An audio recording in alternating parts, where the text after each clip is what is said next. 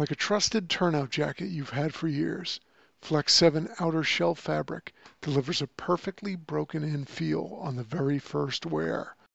Flexible, comfortable, and powered with the strength of Enforce technology, Flex 7 outer shell fabric is made to move. To learn more, visit tencatefabrics.com slash flex7.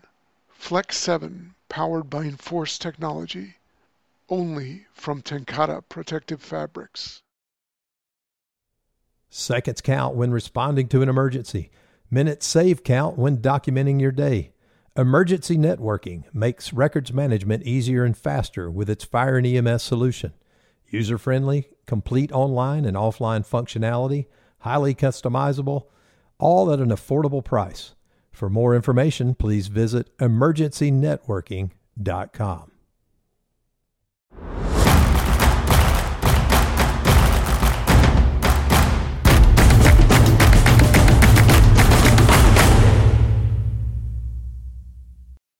All righty. Well, good morning or good afternoon or good evening, depending on wherever and whenever you are listening. Welcome to and thank you once again for turning into the Perspectives on Leadership podcast brought to you by Fire Engineering. Uh, my name is Steve Shaw. I have the honor of being an assistant chief of Fort Lauderdale Fire Rescue and also honored to be part of the Fire Engineering family as an author, uh, as a presenter at FDIC, and as a host for this podcast. With all the amazing podcasts that are out there, I am truly honored that you are choosing to listen to this one. Uh, for myself, I continue to be a, a, constant student of leadership, and I'm grateful for this platform, for the value it provides those who listen, and for the opportunity it provides me to grow with, uh, within my agency as, as a leader. Uh, Chief Halton once told me at, FDIC was a, a, tactics conference, not just with firefighting, but all things leadership, training, mentoring, what have you. And that no matter what we taught or presented or spoke on, we should always be focused on the tactical ways for our listeners or readers to model or deploy these ideas in the real world. So, with that spirit of mind and in his honor, I will continue to focus on those tactics as well as the concepts that we, we go over to the podcast. Uh, so, perspective is my passion. It is a powerful tool in the toolbox of a leader, and I continue to be fascinated by how our perspectives affect our abilities to lead. The goal for this podcast is the same as it always has been since day one to take a concept or a trait that we associate with leadership and take a deep dive down that rabbit hole. Our fire service is filled with amazing leaders and each have their own perspectives on leadership. I want to be able to pick their brains and allow them to provide as many tactical, immediately deployable takeaways as possible to the listener. I am forever grateful to Fire Engineering and to Chief Halton for allowing me to have this platform so that I could do my part in passing it on to my brothers and sisters in the fire service. So I'm honored today to be joined by Assistant Chief Walt Lewis from the Orlando Fire Department today. So Chief Lewis and I share many commonalities. Uh, we both work for large city fire departments with a rich history of aggressive firefighting spanning over 100 years in our respective agencies. Mine was about 111 years, and I believe Walt's is uh, 1885. Is that correct, Walt? Somewhere around there? Yeah, so a, a, decent amount of history, definitely over a century in the making. Uh, we're both assistant chiefs in our respective agencies and both belong to FEMA USAR task force teams. We are also consummate learners and students of the fire service. We've been exchanging texts and emails for a while now.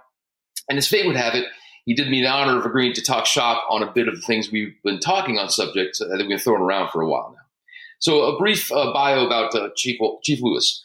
Walt Lewis is a firefighter with the Orlando Fire Department, currently holding the rank of assistant chief, overseeing B shift operations. He grew up surrounded by the fire service with his father, Walter A. Lewis, and brothers John and Greg, all being volunteers in his hometown of Maywood, New Jersey.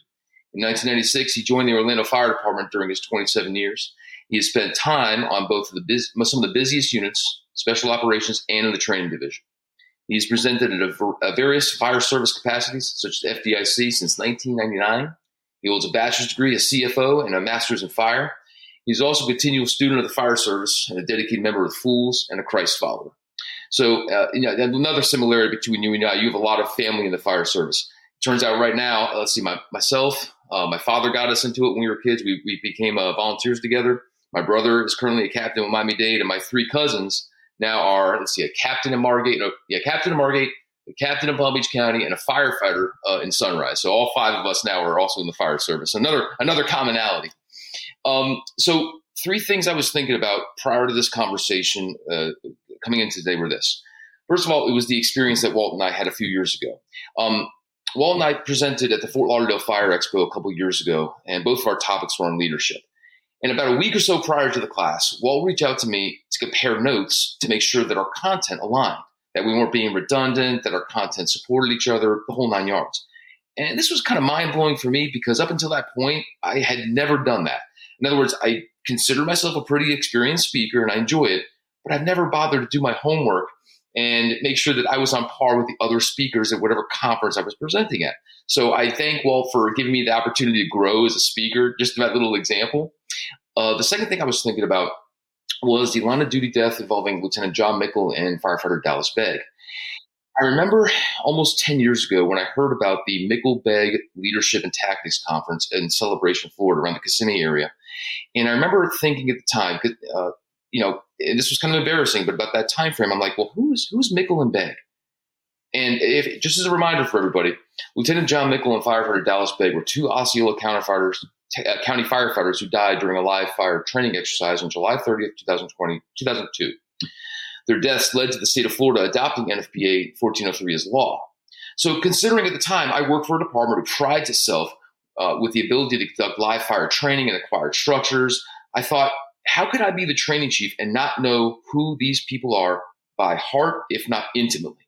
And I was a little bit frustrated uh, when that uh, took place. And I remember being very honored uh, later on, asked asking to be taught or having been asked to teach at the Mickle conference several years later in, in 2022 and doing my part to uh, never forget their sacrifice. So Chief Lewis, having been present that day, uh, brings a wealth of learning and experience from that event, and I'm sure that has shaped his journey in the fire service. And if the talk drifts into that area, I'd be honored to kind of pick his brain on that. Um, and then while we're on that subject, I do want to just give you know uh, uh, props to uh, Sean Smith from Osceola County.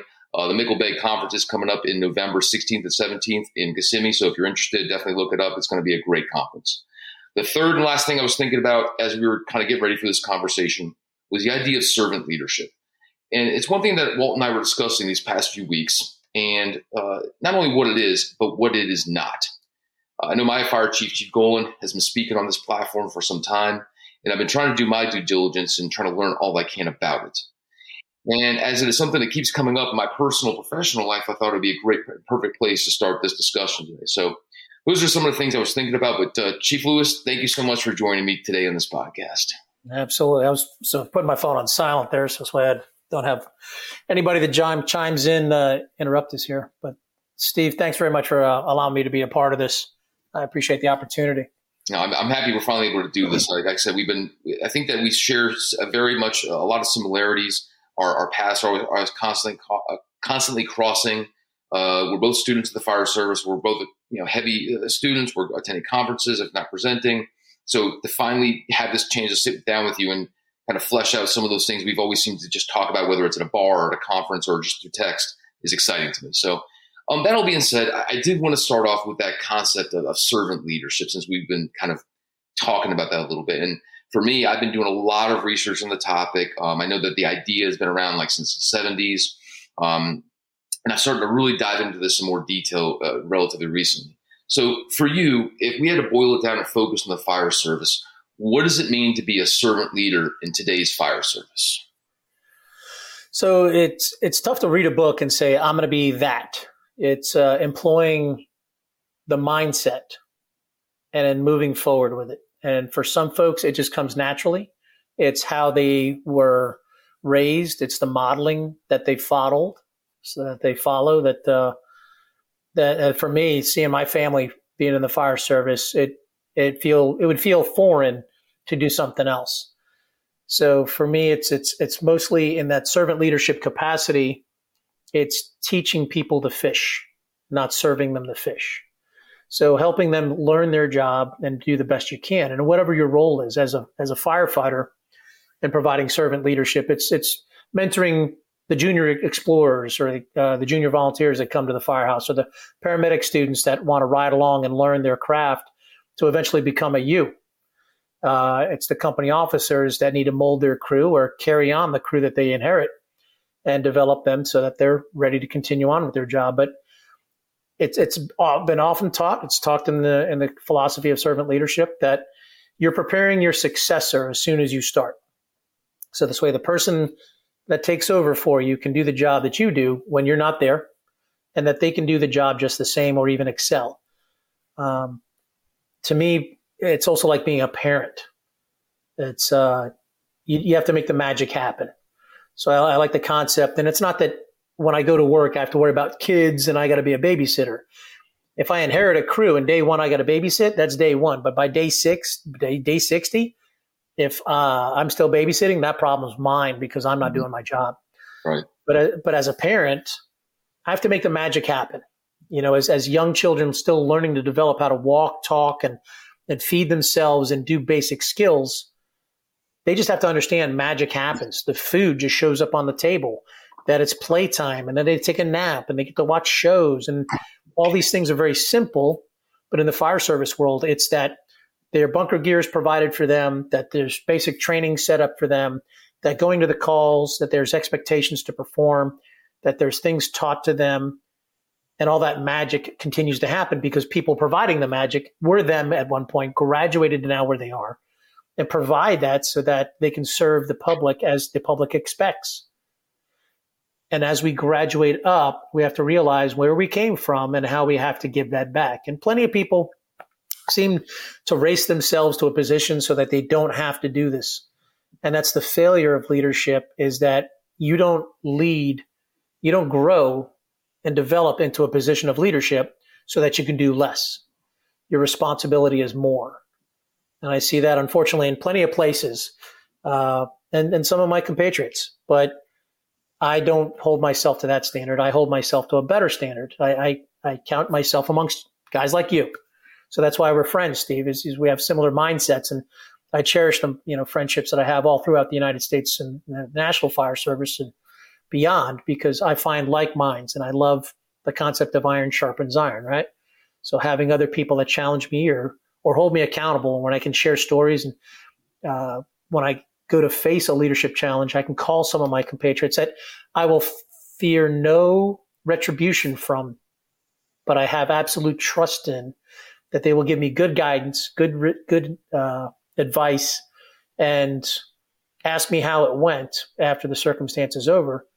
And that helps me develop as a leader. And that's me wanting to be better as a servant leader to give back to my people and not necessarily, I hate to say showing chinks in the armor, but also as a leader, you got to be able to show strength. So sometimes getting that strength is asking for help. And it's not always from the people that you're around, it's people laterally and above you. But if you don't teach your people how to do their jobs, set the expectations, show them the way, they'll figure out a something. And it's probably not going to be the something you want.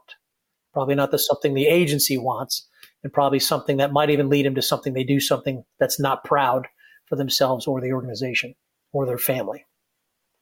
You know, you, and I'm glad I'm glad we started off with this this topic because you, you dropped a lot of information there that hit multiple nerves in me. And whether it's just that, my, my time in life where I'm at today or the fact that you mentioned family and that we have a lot of similarities with the amount of family involved in the fire service. You know, it's not a job, it's a career. This is, this is more than just a career. It's, it's our family's involved.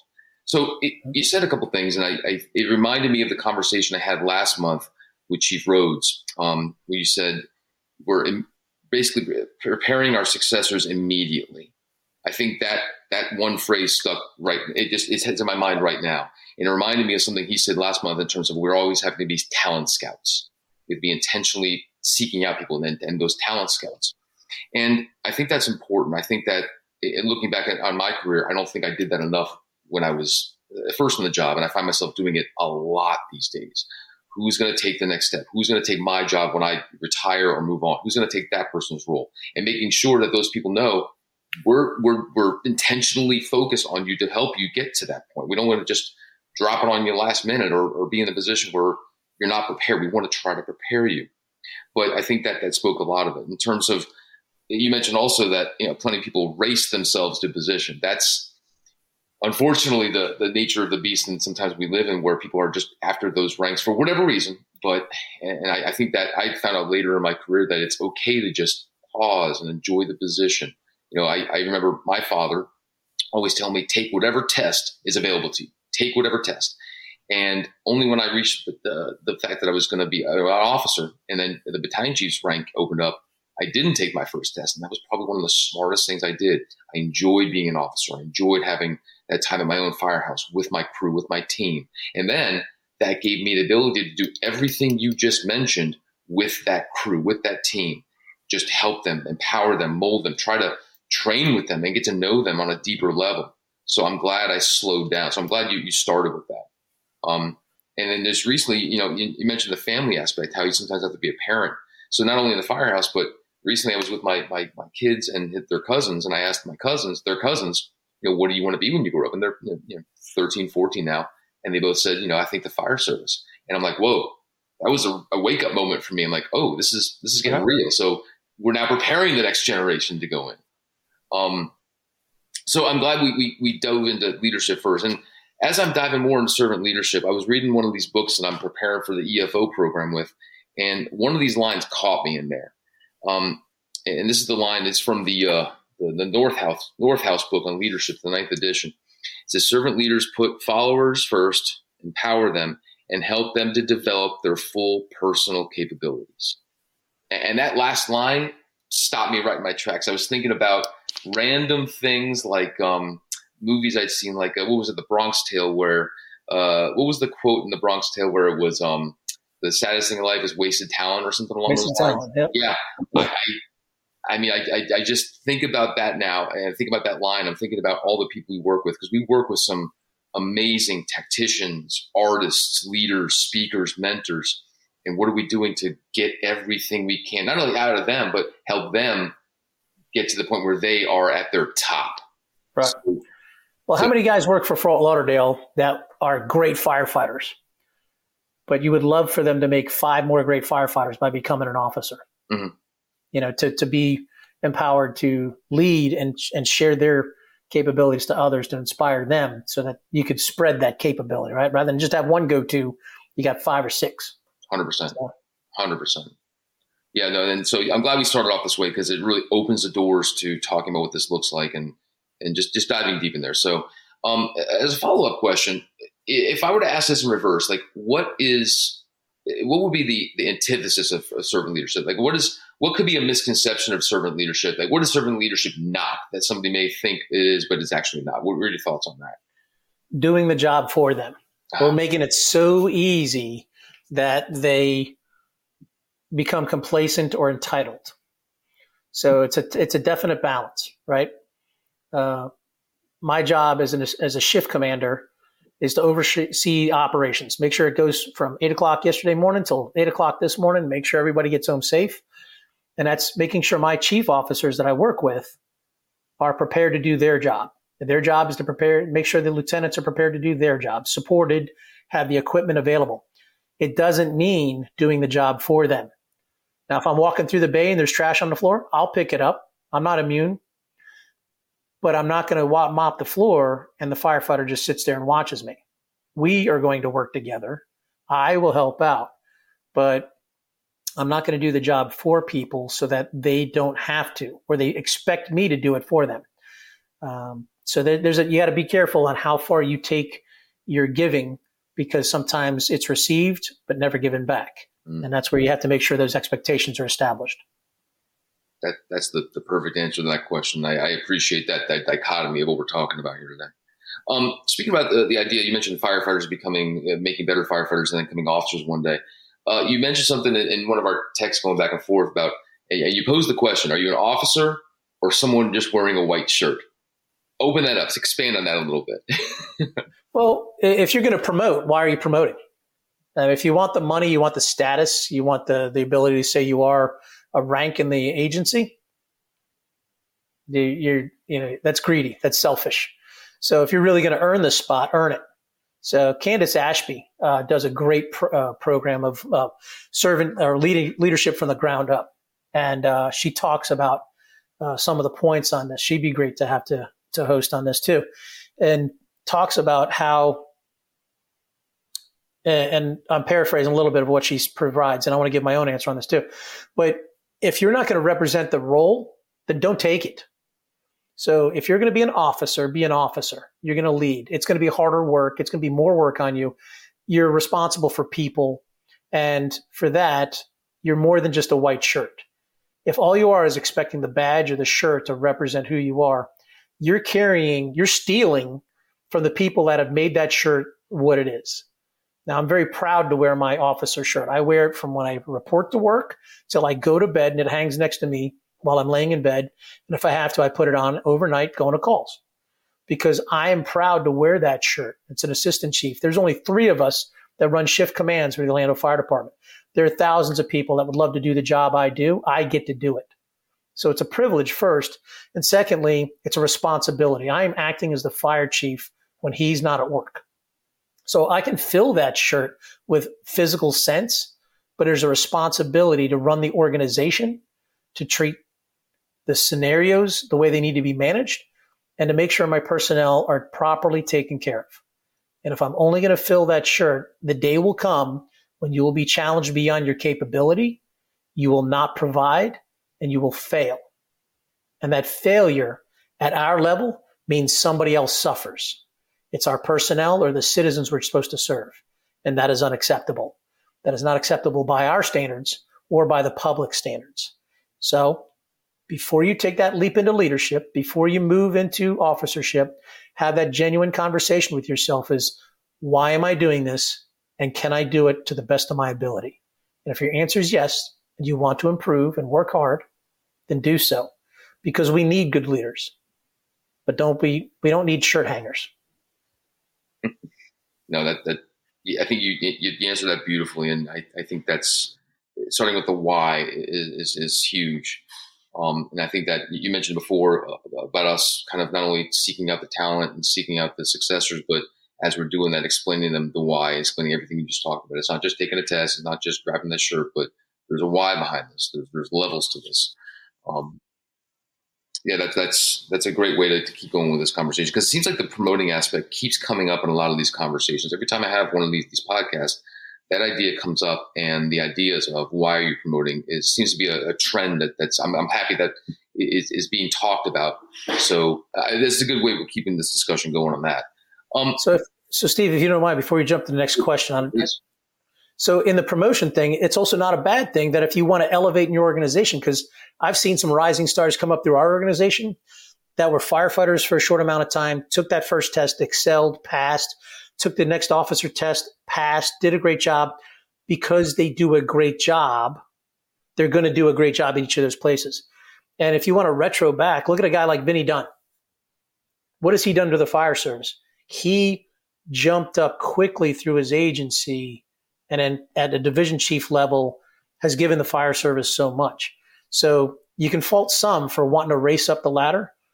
If you're a quality individual, then you will give quality back in each of those ranks. And so I, I hate to make it sound like racing up, you know, going up the ladder quickly is going to be a bad thing. It can be if you don't take the job serious, if you don't give it the respect it's due, and give it the best that you can. So be somebody like Vinny Dunn, be somebody like Basil Ibrahim, a guy I work with, I have the fortune to work with. He has worked up quickly through the ranks in, in a comparative years. Phenomenal officer. He was a phenomenal engineer, phenomenal firefighter because he loves the business and wants to be great at it. So whatever he's going to do, he's going to be great.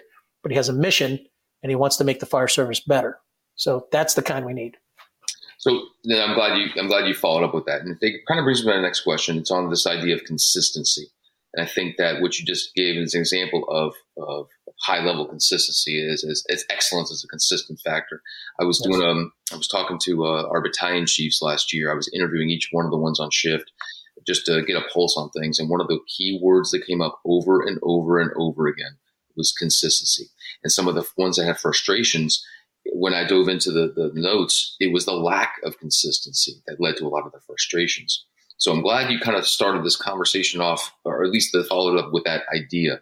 But how important is consistency in our in our in our jobs? Well, it's crucial. You know, you got to you got to know what the expectations are. If if the target keeps moving, how are you ever going to hit it? So uh, as an officer, you, you have to have your standards, you have to have your expectations, and people have to know what they are, and you have to hold them. If you keep letting people go beyond what your expectations are, and listen, you're supposed to show to work by eight o'clock, and people allowed to come and go as they please. There's no expectations. There's no standard. So by having that consistency, having those expectations, having those standards, it all stays uh, organized, prevents chaos. But what it all comes down to is having a goal. What is the mission of the agency? So, an agency that's clearly defining what their mission is, what they want to achieve, what they want out of their personnel, they're going to have consistency because everybody knows where the barriers are, what our direction is, where we're going. When you don't have focus, when you don't have a mission, when you don't have understanding what the organization's moving forwards, more moving towards, everybody kind of walks around aimlessly, and that's where you're going to lack consistency. One officer is going to hold people accountable to this, and these are the things that I hold dear, and you will do these things where another will have another different set of values. And if they're not consistent, that creates problems. And we know those as A, B, and C shift. So, joking aside, uh, how many shifts run differently, right? Because A shift chief runs it this way, B shift chief runs it this way. See, I'm proud to say that the, the chief that I worked for prior to my promotion is the C shift commander. My best buddy who runs A shift, the two of us worked for him so the three of us have a like mind, and I would challenge any other shift command that we've had in the past to be as best aligned as we are now. But that'll change at some point because whatever's good will always change, and whatever's bad will always change. And that's the consistency in life. But having that consistency and constant expectation, understanding where the organization, where the shift is, and even if Orlando Fire Department had no goals, we're, we're not doing anything different our personnel should understand that the shift commanders have this for consistency. You will do your reports. You will treat people with respect. You will go to the job with a positive mindset. Understand you're going to be busy. Do your best. You're going to make mistakes. We're not going to hold. We're, we're going to hold you accountable, but we're going to move forward from them. That these consistent nature and his expectations are going to be followed. Will succeed. So this way, everybody knows where we're going to go to. And if they don't have those rules, then they're going to make them up themselves, and they may not be the rules you want followed you mentioned uh, in mission first in terms of consistency, and I love that you you went there as well. And I think that I look back at this and some of the examples you gave again hit nerves where what what made me comfortable, confident, um, excited to go to work, uh, confident in the people that I was working with and my leaders was that aspect of consistency that I knew there was this bedrock that was the strong foundation of who they were, and that led me wanting that same thing. And then when I didn't see it, how frustrating that was, and how uh, upset that made me that that that that that bedrock was basically being eroded. That was frustrating. So I'm glad that you you went there and you mentioned some really great names between Vinny Dunn, Basil Abraham, and then dove into the consistency part of this, which is, is massively important. I'm glad we're talking about that because we talked about this before in terms of why we do podcasts like this and why we do these kind of talks. And it's for the listener, the people listening, the people that are uh, into the job, that are motivated to, to learn more about it and to listen to people like you and me have these conversations. And not only have the conversations, because you and I are both still in it. We're still working right now. We're trying to figure this out as we go as well. But we're still focused on trying to be the best leaders we can. So I'm glad we dove into consistency because, like I said, that seems to be coming up again. If I if you call it a trend or just this this buzzword that's going around, but when it's not there, it's definitely noticed. Um, well, the opposite is confusion, mm-hmm. and that we can go deep into that, but it does us no benefit to have confusion because nobody's going to follow what the plan is. I mean, and we live and die by plans. 100%. Um, something you, we also were talking about is the idea that uh, you, you, put in the text, and I didn't want to talk about it much because I wanted to kind of have you expand on it. Was the idea that you can't be a prophet in your own land? So, so you know, open that one up. Open that one up a little bit for me. What, what are your thoughts on that? So, I mean, that goes back to biblical times. I remember reading it. Uh, I, I, did the quick research on it. So Luke 424, but it's even mentioned a couple other times that it, it goes back to more or less familiarity. So everybody knows who Walt Lewis is in the Orlando Fire Department. And I like to think the name carries at least a little bit okay, uh, but I don't know. Um, you know, I, people will tell me their opinions. Uh, usually people don't run out of the room when I come in, so I take that as a as a blessing. but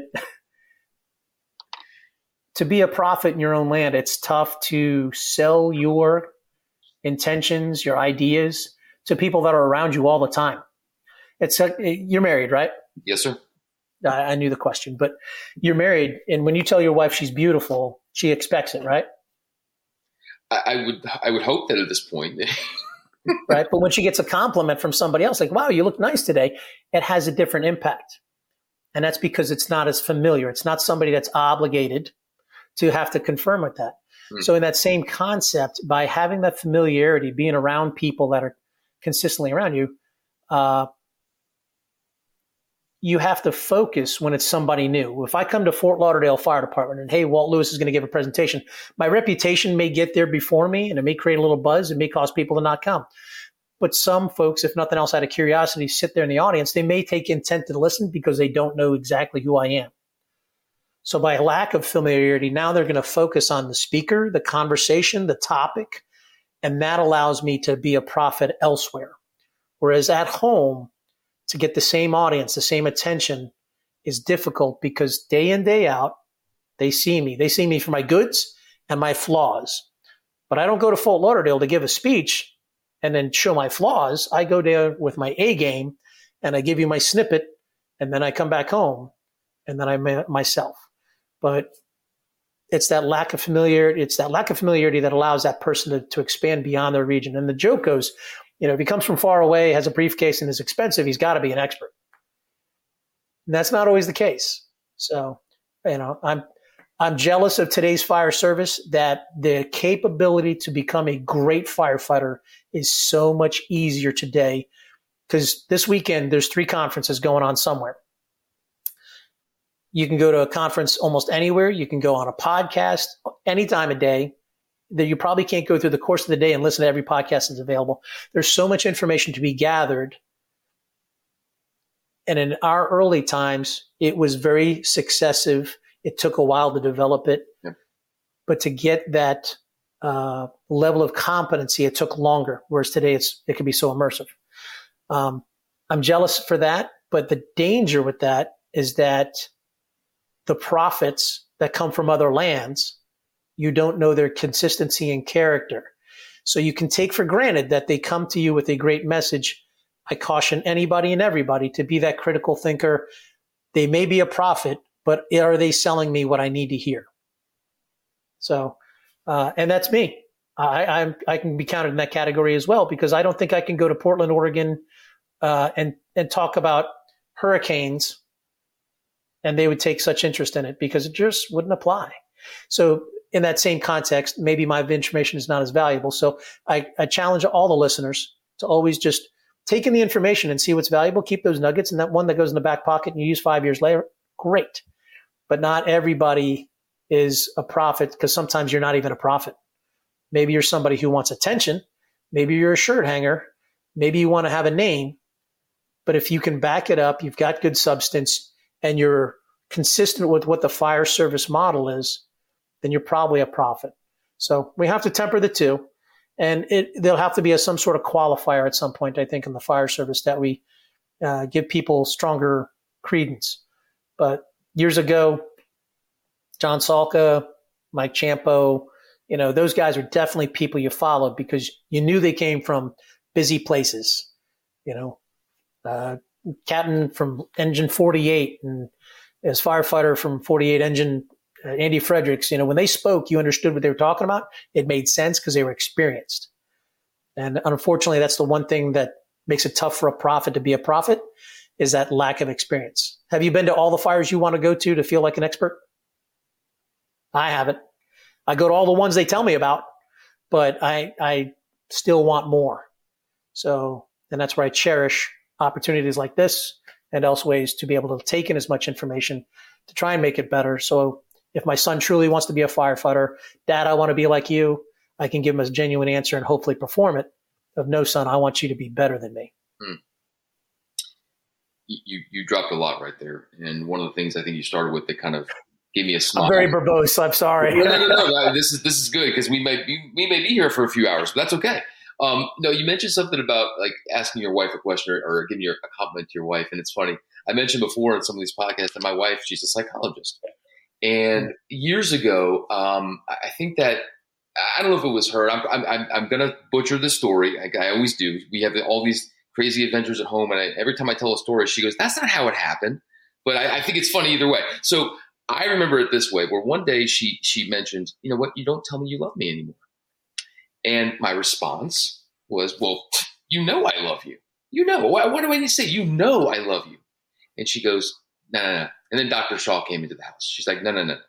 I, I need to hear that. And it got us into a deep conversation about being intentional about voicing how you feel, uh, increased communication, and just the simple act of just reminding, just saying to her, "Hey, I love you," became something I do more often, and it's more intentional now. But that got me down the rabbit hole of what else do I need to be intentional about saying to not only my family here, telling them I love them or, or, commenting on things they're doing well or not, not so well, but even at the firehouse? Am I letting people know you're doing a good job? Or am I letting them know, be intentional that, hey, let's talk about this, whether it's a call, whether it's your attitude at the station, whatever.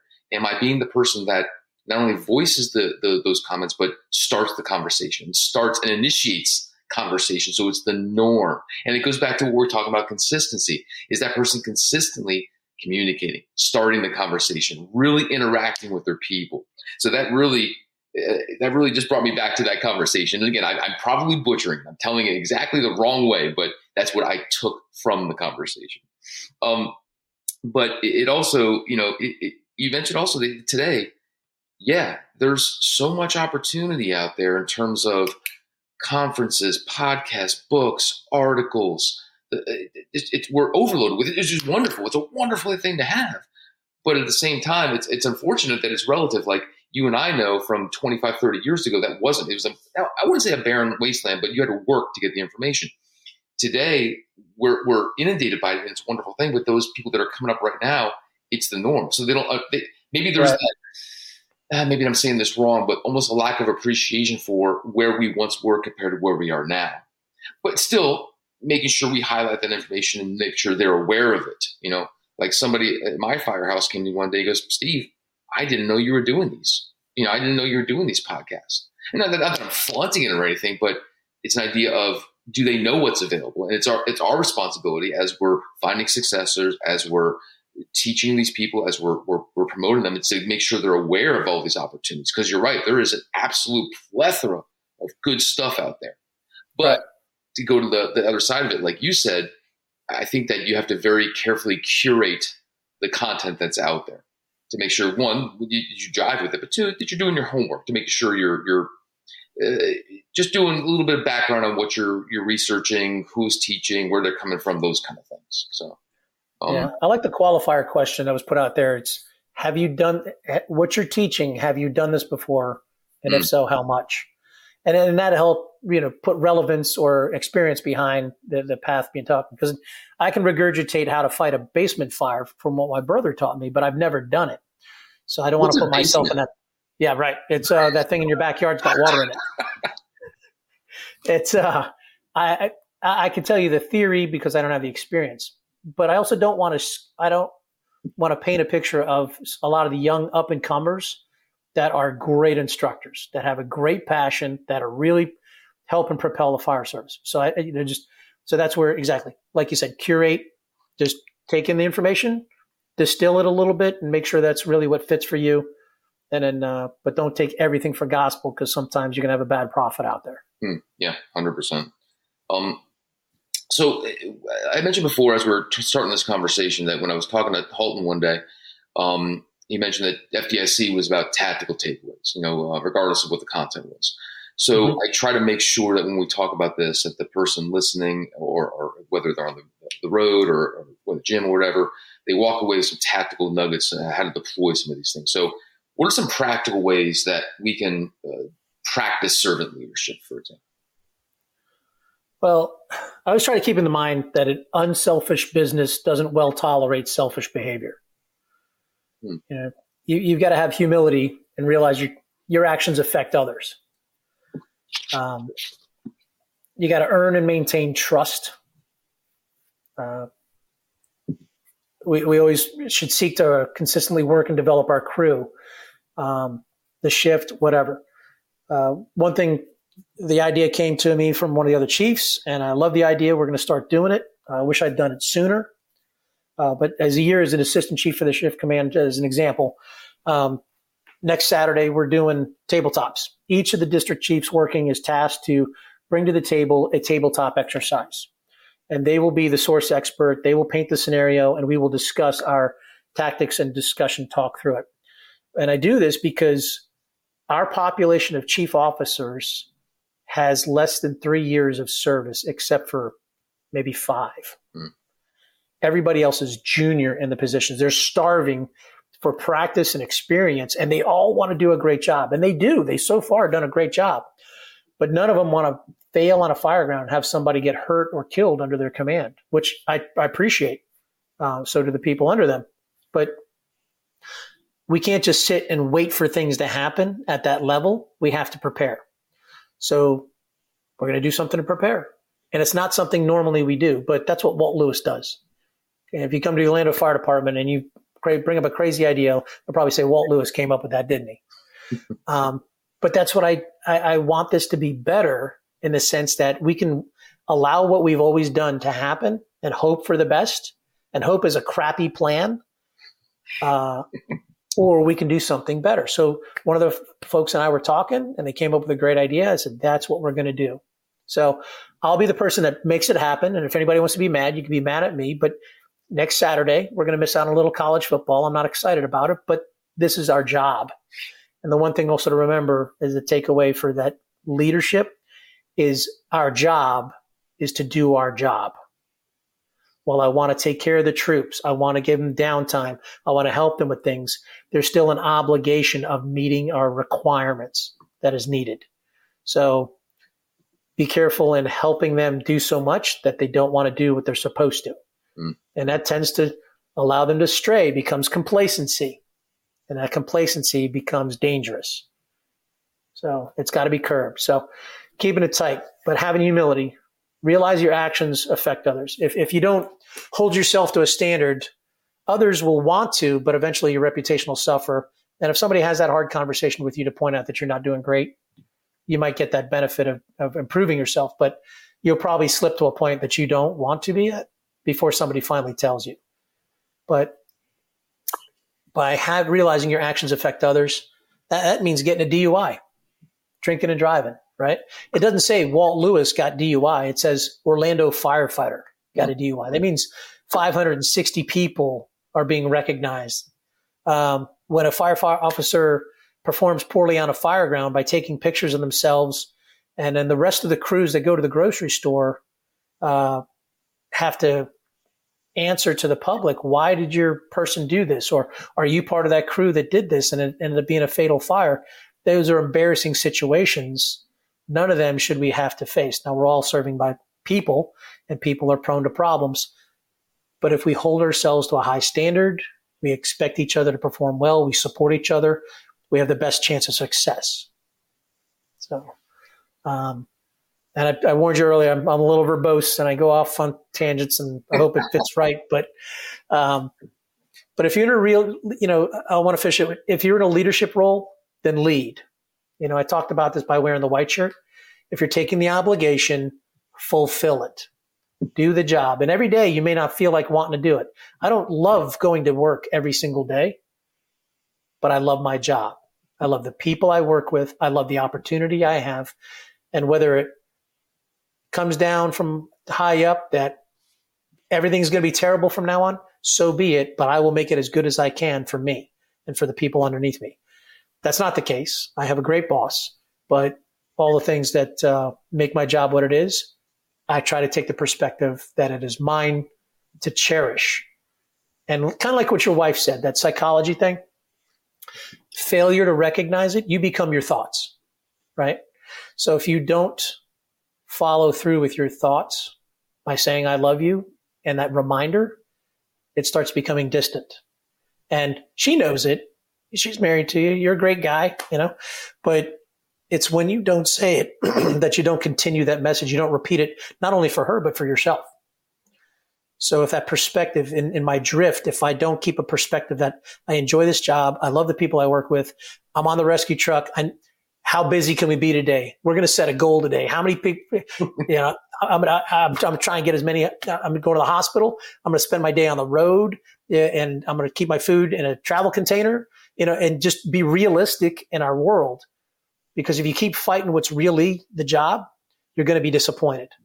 So, uh, in that whole tangent, you have to relinquish the selfishness to realize the unselfish business needs you to perform at what the situation demands. you know, you mentioned a few things there, and I love that you, you're, as you termed it, verbose. I love it. Uh, you mentioned starving for experience, and I, I, I, again, being in the training world like you are, it's, it, it seems like that's the classic training uh, thing that happens where you know you're going to train on something today you get the initial oh i can't believe we're doing this and then you get out there and there's the motivation starting and by the end of it those that are there with the experience are teaching others. You can just step back and watch the magic happen. Then you're updating Facebook and taking pictures for Instagram and all that kind of stuff, and you, those pictures right. go on the wall. It, it's it's it's the classic the way the trend goes. But that starving for experience, I think that's a very pleasing thought in my mind because when you get all those people there and when you start opening up the conversation about whatever the topic is, then you see when they open up and they ask questions and they're getting involved, they were starving. Maybe you didn't recognize it, but they are. I think we all are. We're all wanting to learn. We're wanting to be challenged. We want to do this job well. And part of that is, is the training. It's the pre- preparation, like you said. And I also like the idea of the, those Saturday, the Saturday tabletops you're talking about. I think that it, let's say you do have those individuals who are like, oh my God, well, isn't it better to take the heat when you're trying to do something than by not doing anything at all? I would rather take heat and criticism and all that jazz by doing something and trying something and trying to make us better than by not. So that's the perfect example of that. You're you're you're, you're intentionally making those folk better, and that that's yeah. So I'd rather take the heat any day of the week uh, by trying to do something. For um, sure. So so to that, I'm gonna cut you off for sorry for a second. So years ago, as a district chief, we saw the same problem. A lot of youth in the business, a lot of senior guys leaving out. Made it a point to do uh, peer uh, peer training amongst our ranks because this way we don't show flaws or fears amongst the troops underneath us, and we could feel comfortable in our environment to work it amongst just the district chiefs, not our bosses, not our below us, just the fellow district chiefs. And this way we could learn from those senior dogs going out and the junior guys coming in, and we could share common philosophies and get on a common page. And that was a very successful circumstance. Once a month, district chief peer training, and we would set up at a certain location on shift welcome to go. Sometimes it'd be three people, sometimes it'd be 20 people. But that was very beneficial. Mm-hmm. And one of the things that translated into was the dinner table. I love hearing about everybody's families and fishing trips and stories and stuff. But one of the things I also like is nuggets. Hey, I haven't been to the same fires as you have been to. Uh, I'm going to start off with something. Something I've learned in my fire service is um, I'm trying to flow water to a fire pump in a high rise, and I, I, I want to diagnose if I'm actually moving water or if I'm in the right standpipe connection. So what can I do? My simple shutting the valve, and if the pressure gauge goes down, water's moving away. If it doesn't shut down, then water's stagnant, and I'm going to eventually overheat my pump, and I'm not giving them the water they need. That's a quick diagnostic. So we're going to go around the table and everybody give us something and everybody's got a mm. something to give. I like that. Uh, the new hires got, yeah, when I was checking out the hose, I noticed it was this and it wasn't the right folds and it, great. And then somebody else has got something EMS and somebody else has got something administrative and somebody else, and I will learn a little bit by not going to your fires and making any mistakes, but you'll share what you learned and then I can increase my inventory. And while I can't go to the calls to gain experience, that is a something that can help build my RPDM to help my experience be at least compensated for, or lack of experience hmm. compensated for. No, I love that. In fact, I, I, I do something similar to, into some of my classes. Like if we're doing a, let's say a saw class or something at the end of it, and let's say it was a hands-on session, I have a group of, let's say 10 or 15 or 20. I'll ask each one of them individually, give me one thing you're walking away with today. And they'll say what they walk away with. They'll say what they walk away with, whether it's the, the, the, bogging down of a saw or the, the, the depth of it or whatever. But every time somebody says something, you'll see somebody else go, "Oh yeah, that." And they and not only they, they were there, maybe they experienced it, but maybe they just weren't in the right place. Maybe they didn't see it because of their angle or where they were in the scene, or they were focusing on something else. So it's very similar to what you're saying. Everybody's learning from those little nuggets that may not have been there or they just weren't a part of. So I, I really love that idea that you just you put out there. Um, so it, it, this podcast in general is about the perspectives on leadership. So, and I think you've already answered this in, in a few ways, but from your perspective, um, what is one of, or maybe a few of the greatest traits of leadership from your vantage point? I'll keep this answer short, I promise. So, uh, some of my favorites, some of my favorites, trust. Trust is absolute. That is the critical factor. That'd be one answer. To be trust. And Colin Powell does a great job. Uh, look up his YouTube video on trust. It's about three minutes long. He he uh, explains it better than I can. He does a great job. I love that one. But trust, honesty, humility, respectfulness, appreciation, empathy, and a lot of those all fold back into trust, right? So you develop the trust by being honest, by having humility, you're respectful with others, you give appreciation, you have empathy, you earn people's trust. And that trust is something we need from top to bottom. The fire chief needs to trust that I'm going to do the job and represent him. I, I need to trust that the firefighter is going to check their drugs and make sure they're prepared to take care of any problem. It could even be my family.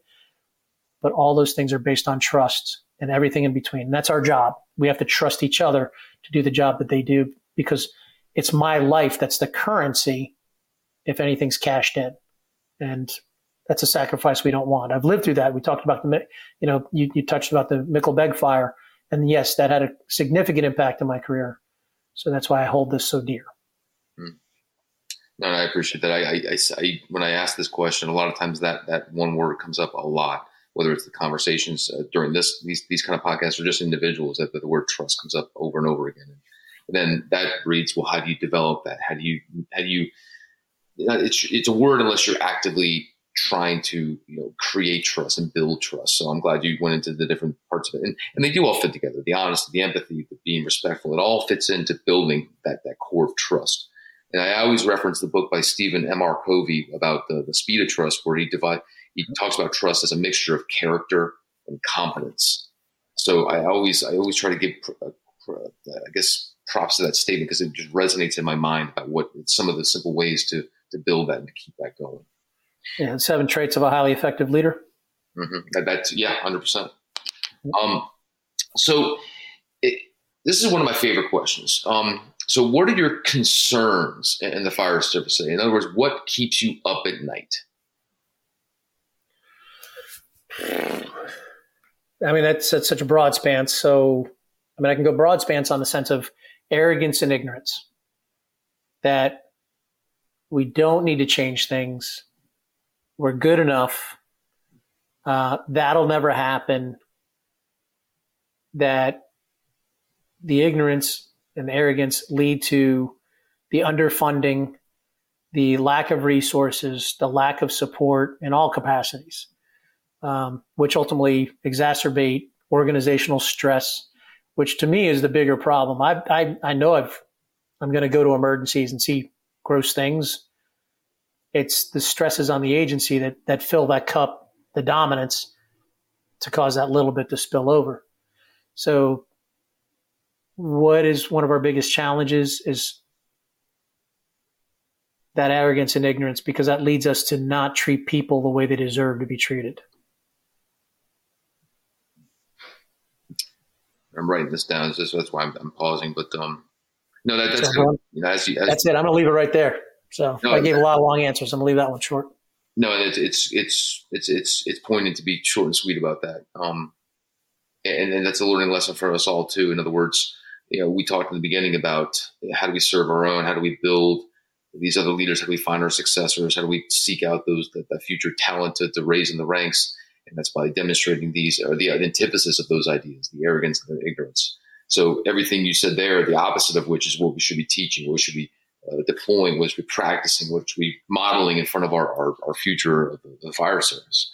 Um, no, then that's powerful because you know when a guy like you makes that statement about something that keeps him up at night, that's that's a powerful statement. That's a powerful response. These are all powerful responses in terms of the things that we're concerned about in the fire service.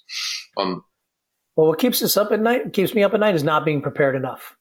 It's having it's it's fighting that arrogance and ignorance and not having the resources we need because show me the fire department that has everything they need to be able to serve their community.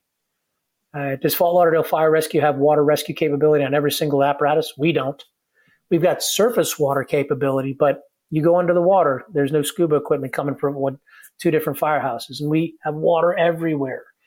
And in Walt Lewis's world, we should be better prepared for all the problems we're likely going to face. Yeah, and I, I, I find myself swimming in that that debacle these days, and where we all want to, when you say prepared for everything we have to do, well, how much has that grown over the past since we've been start since we started the fire service? How much are we responsible for now? We use this term all hazard response agencies, but when you think about that, when you when I look out my window and I span the scope of, of the city I work for, I realize, holy crap, we're responsible for a lot. And that anything that happens, we're going to be on scene for anything. How do you prepare for that? How do you prepare? How do you budget for that? How do you argue for the budget to, to, to encompass everything we are not only going to respond for, but potentially responding to? It's it's daunting. It's mind blowing. Um, and it goes back. You know, I'm glad we you, you went there in terms of being prepared. You know, where does the preparation start? And I think that a lot of us, I got a lot of people that I work with in, in my agency that are really good about really focusing on the basics, really making sure their basics, the core, the bedrock is solid so that the basic bread and butter things you respond to, whether it's a single story, single family CBS structure, or the cardiac arrest we go to, or like you said, dive, marine emergencies. You know, we have a lot of waterways as well. Um, but if we get the core really strong, at least the core prepares us for those not so common events, the off the wall kind of calls. Um, and everything we talked about right here kind of builds that up into preparing for those things that we just maybe didn't expect or just ain't the most common things. But that definitely hit a nerve in terms of because that's where I live right now. I think we live both in those areas, especially on the training front. How do we simply prepare our folk for everything that can come down the pike? And that is uh, my my answer is you can't. Uh, I, I, think the fire service has spread itself so thin that we can't be experts in everything. Right. So absolutely right. We have to focus on the core mission of what is the fire department. Mm-hmm. But uh, I would love that we had grown to fulfill all the re- responsibilities we've taken on. Many of our agencies have not. And plenty of them have taken on EMS so that we can stay relevant. And then we did hazmat response and dive and everything else to meet the need. But if you want experts, how do you become an expert, right? Mm-hmm. It takes consistent training in those aspects. And 50, 70 years ago that started this model, we went to fires enough, right, to keep us relevant and experienced. And that's that challenge today is to be experts at everything. We're really good at EMS calls because we go to a lot of them, but it's proficiency in our capability that fails us to be prepared enough. And that comes from the support. That's just, but again, what can you afford to have us prepared for? That's the eternal fight. Yeah, I'm very familiar with that, unfortunately. All right. Well, as we're coming close, I guess it's somewhere near uh, top of the hour here. Um, you know, I, I, just a couple more things I wanted to talk about, but I wanted to kind of just reflect on some of the things we were discussing over this past hour. And I, am glad that we started with servant leadership. I'm glad that you mentioned the word mindset and talked about the, the similarities between the family and the fire service and, and what we do. And the idea of, you know, for example, you even started off with teaching people to fish as opposed to giving them the fish, you know, the analogies from the, the Bible and whatnot. Um, I love that you went into preparing our successors basically immediately.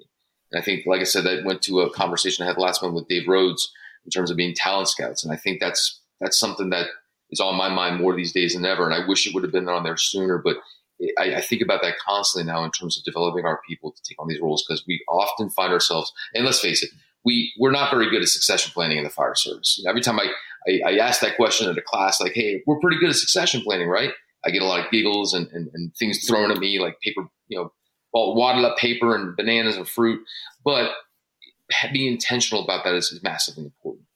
Um, we talked about the idea of, of promoting and then people that uh, maybe race themselves the promotion as opposed to doing that self check of why are we doing this and the understanding of it's not just a white shirt, but it's a significant role and responsibility being an officer, whether it's a company officer or then a chief officer later on. Um, I, I love the response you gave when I asked what is not servant leadership, and that is doing the job for them, doing the job for them. That that was a phenomenal way to wrap up that concept of servant leadership, especially the dichotomy of it, what it is and what it is not. Um, we spent some time talking about why, asking why in terms of promotions and whatnot. Um, we also talked about consistency, and I'm really glad we spent some time on consistency and the importance of what that looks like. Um, we also talked about the, the fact that our, our, folk are starving for experience and they want it. And when you get them in that right mindset and you're having those conversations, whether it's the tabletops you mentioned or conversations or whatever, there's that want, there's a desire. We all want to do this job well. We do that for preparing, training, and all that jazz. Um, you did mention something I didn't really expand upon, but you know, leaders need to lead. And just the way you said that kind of reinforced the fact that it's not passive. You don't just lead passively. We need to be active leaders. Leader, leadership is is active. It's a, it's a verb. It's not just a static thing. So I'm glad that you you mentioned that as well. I think one of the things I'm, I'm walking away with is the quote: "Hope is a crappy plan." that, that, gave me, but it's true. It's true. That's why we prepare. That's why we train. That's why we plan. Um, and I, I, do like that we talked about trust and, and dove into that a little bit. Um, in terms of uh, as we go further with this, and as we're, we're, wrapping up today, you know, I love having these conversations, and I, I, am very happy that we finally got this chance to kind of, at least, and, and from what I'm looking at in my notes, because every time I do this, I take notes as, as best I can. But as I'm looking at this, I know there's a lot more to talk about. So I have a feeling that you know you and I probably need to be revisiting some of these areas and keep expanding on this because we've opened up a lot of the uh, areas of this, but there's so much more to talk about. That's exciting because it, it, sets the, the, the it sets the stage for future conversations, whatnot. But um, for you, like I guess my, one of my last questions is, what do firefighters today need to hear about concepts of leadership? In other words, if I was going to do another podcast on something, what do the firefighters of today need to hear more of? Mm, that's a good one. So as far as like what else could be done to help spread the word of leadership, I like the I like the idea of having like a roundtable, you know, four or five uh, good people that can com- convey their thoughts and share stories. And you pitch the idea of like, and let it be a roundtable discussion of mm. I tell a story, you tell a story, and, and just off the topics, and we explain because as human beings, we've learned from stories since caveman days. And we drew them on the walls and we learned about dinosaurs and how to stay alive. And all this storytelling has led us to where we are as American Fire Service. And the stories at the kitchen table, even, you know, how not to use our boat the way we shouldn't, or some of the other stuff that comes about. But uh, I think that would be a fun way to be able to share leadership because I can tell you a lot of stuff, but I learn a lot from stories. And I think a lot of the younger kids do too, where they hear how fires went, how handling personnel went, how situations were man- managed on the good and the bad. So this way they learn what you shouldn't do as well. Because uh, it's been said plenty of times, and I've learned more from the bad leaders I've worked more than the good ones. Yeah. Because I try to emulate the good ones, but I certainly don't want to do that. And I've learned perseverance and patience from the bad ones. Mm. No, I, I, like that you ended off with the idea of storytelling and roundtables. I think that, and, and we go into our, our, firehouses today, and everybody's so dialed into their tablets and their their phones and whatnot. And um, I, you know, I think I, I miss and I, I, relish and I crave more of the times where we can just sit down, put down our electronics, and just focus on the good conversations and establishing relationships. And like you said, telling stories and experiences and whatnot. That's it brings back good memories. It really brings back the importance of, of, of diving into those good, strong dialogues. So, so, so what else is on your radar these days? What's next for you? What do you got going on these days? Uh, I'm very fortunate. So uh, I got a lot of cool stuff going on. We're first, um, of course, my family's doing great, so I'm very thankful for that. We got a little bit of challenge with my wife's business, and we're managing all that. Uh, she does a phenomenal job in her business. I'm very proud of her for what she does. Uh, but I'm part of the uh, State Urban Search and Rescue Alliance, and we're hosting the National Urban Search and Rescue Conference in early November in Orlando. Um, you can go to susar.org for that information. And we're going to have a lot of cool people there, really cool stuff in the urban search and rescue environment, being a part of it. Uh, but later this month, Danny Moran, somebody that you get to work with there at Fort Lauderdale, yep. his cousin, Rob Moran, who's a fire chief in Brewster, Massachusetts, Rob's best friend, John Lewis, who happens to be my brother, and I are going to be the four keynote speakers at this year's Firehouse Expo. Yep. Uh, talk about Firehouse Expo, a different uh, platform, but um, having the opportunity to be a keynote speaker and speak to the American Fire Service, really cool. Um, and, and I love that everybody's involved in sharing an improvement to the fire service. Um, other stuff got going on is working with uh, Anthony Avillo, Bob Kraus, uh, Jay Blake, Rick George, Jerry Tracy, who's I love that guy, and a bunch of others, and doing a command proficiency program where it's a three day uh, immersive program where students are not only learning how to command, but challenged, put through the hot seat, given immediate feedback, radio role play, leadership, and then repeat, repeat, repeat so that it's immersive and uh, reinforced for the learner to do as best the job as possible. You guys, so, did, you guys did that recently, right? We did. So we've done it at the Orlando Fire Conference a couple times. Uh, we've done it uh, in mid Florida or South, South, South Central Florida to host it down there. We got another one coming up, and uh, it's a great program. We're very proud of it. So it's uh, starting to branch off, and we're starting to do a little bit more and more. Uh, so that's pretty neat to do. And then uh, very fortunate again to be coming back to FDIC. So be doing a hour and 45 minute class for reading the fireground. And it's taking the assessment, the rapid assessment of what's going on in the scene and applying to your respective role. So as the company officer, we do a lot of tactics classes for the first in company officer. We don't do very much for the second company officer, the first truck officer who has other actions going on, or the subsequent safety officer, or the first in nozzle firefighter, the third in nozzle firefighter, all the people. So we do a lot of stop action, relevant, discuss, piece it all together. Did you notice? And also talk on a little bit of how you learn, how you perceive things, and how you can improve those capabilities. So nice. pretty neat to touch on that. It'd be a pretty cool program. It's a great program and be fun to do. And love being able to see everybody at FDIC. It's like a giant reunion to see yeah. everybody. It's a lot of fun. Yes, it is.